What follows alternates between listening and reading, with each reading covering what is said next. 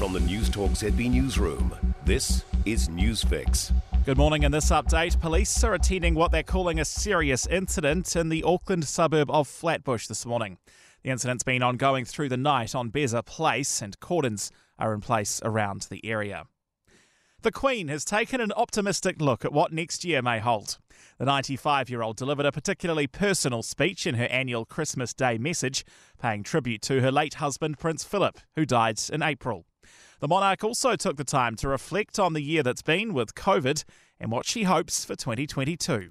And February, just six weeks from now, we'll see the start of my Platinum Jubilee year, which I hope will be an opportunity for people everywhere to enjoy a sense of togetherness. The Christmas message aired while drama unfolded outside where the Queen is spending Christmas at Windsor Castle. An armed man stormed the grounds of the castle but was quickly apprehended before making it into any buildings. A 19 year old is in custody. A revolutionary NASA telescope's been successfully launched into space from South America's northeastern coast. The $15 billion James Webb telescope is able to peer more deeply into the cosmos than ever before. The six ton instrument was released from the French built rocket after a 26 minute ride into space. NASA scientist Professor Alistair Glasse says the launch marks a major step forward.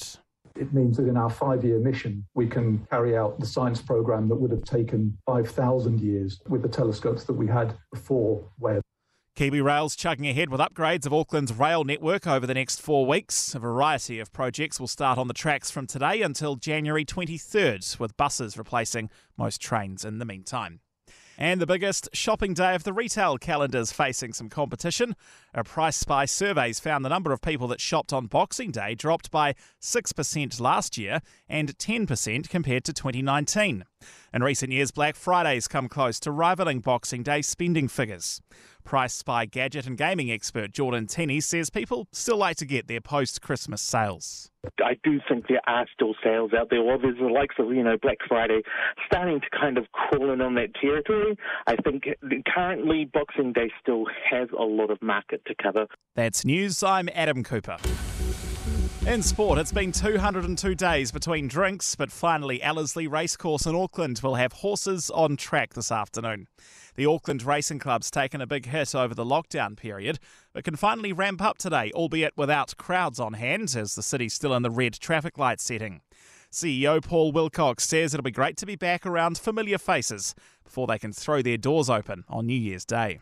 We're delighted with the calibre of horses that are turning up here and, and not to mention the jockeys as well. So we're really looking forward to a bumper day and it's fair to say that quite a few around here uh, are pretty pumped. And former England cricket captain Ray Illingworth has died. He played 61 tests for England between 1958 and 1973, 31 as captain. Ray Illingworth was 89. And that's sport. For more news, listen to Newstalk ZB live on iHeartRadio.